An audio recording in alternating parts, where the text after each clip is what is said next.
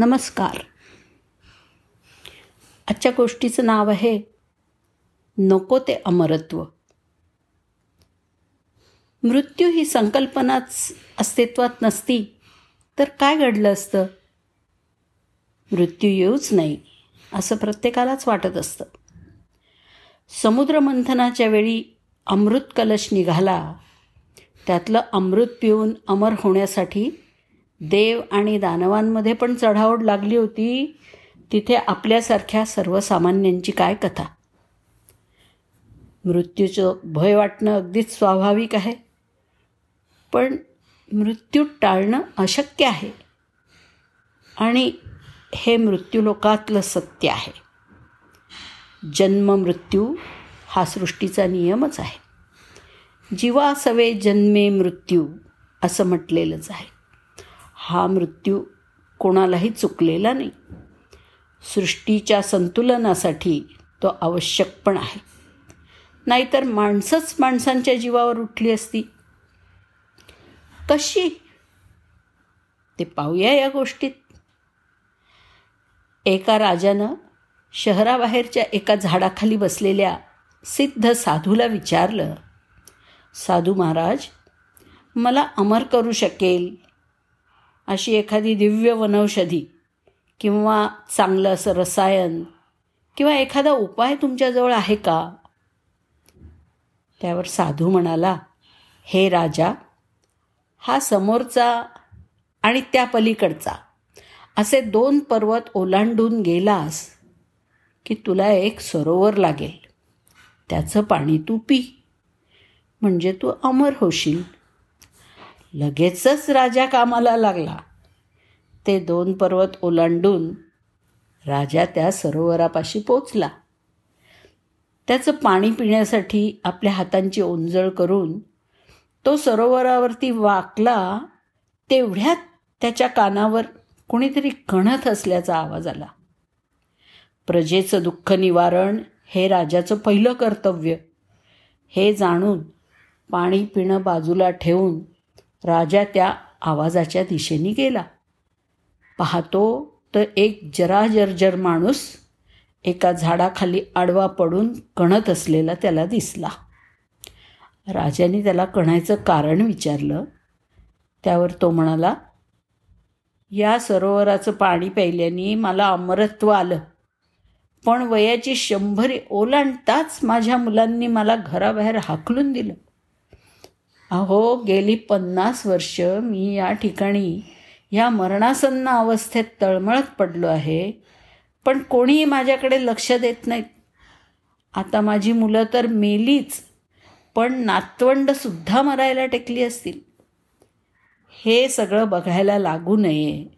म्हणून गेली पाच वर्ष मी अन्नपाण्याचा त्याग केला आहे तरी पण मी मरत नाही. हीच माझी व्यथा आहे.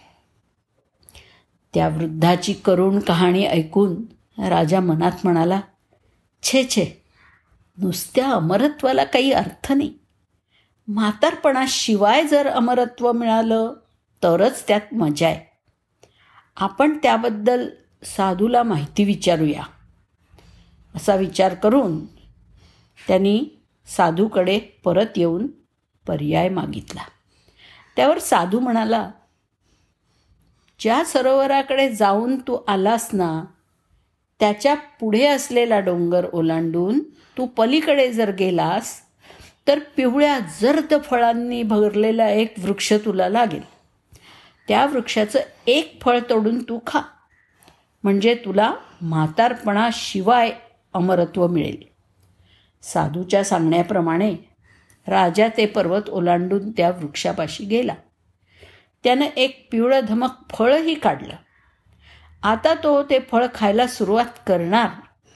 तोच जवळपास भांडण सुरू झाल्याचा आवाज कानावरती पडला.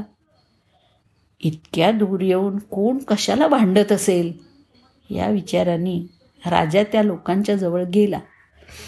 तिथे त्याला चार तरुण दिसले. त्यातल्या एकाला राजाने भांडायचं कारण विचारलं. त्यावरती तो काय म्हणाला? आता मी अडीचशे वर्षांचा आहे.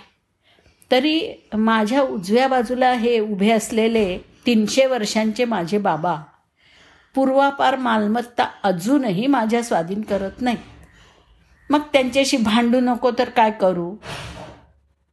राजाने त्या युवका इतक्याच तरुण दिसणाऱ्या त्या दुसऱ्या युवकाला विचारलं तर तो म्हणाला अहो माझ्या उजव्या बाजूला उभे असलेले हे माझे साडेतीनशे वर्षांचे वडील आहेत. ते मला संपत्ती देत नाहीत.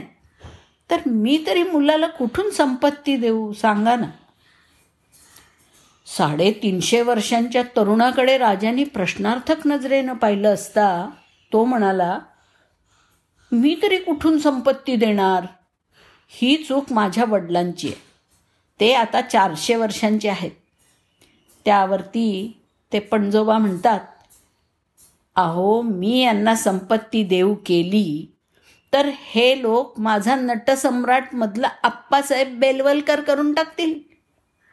त्यावरती राजा म्हणाला पण इतकी संपत्ती असताना तुम्ही डोंगरदऱ्यांमध्ये का बरं वास्तव्य करताय? त्यावरती पणजोबा म्हणाले अहो काय सांगू तुम्हाला? आमच्या घरात दिवस रात्र मालमत्तेवरून भांडणं होतात.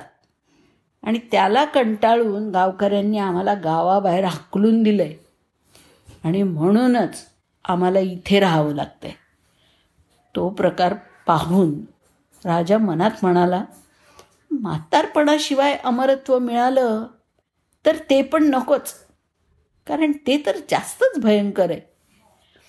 राजा साधूजवळ परत आला.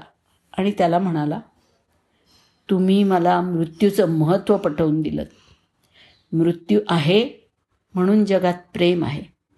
नाहीतर माणसंच माणसांच्या जीवावरती उठली असती.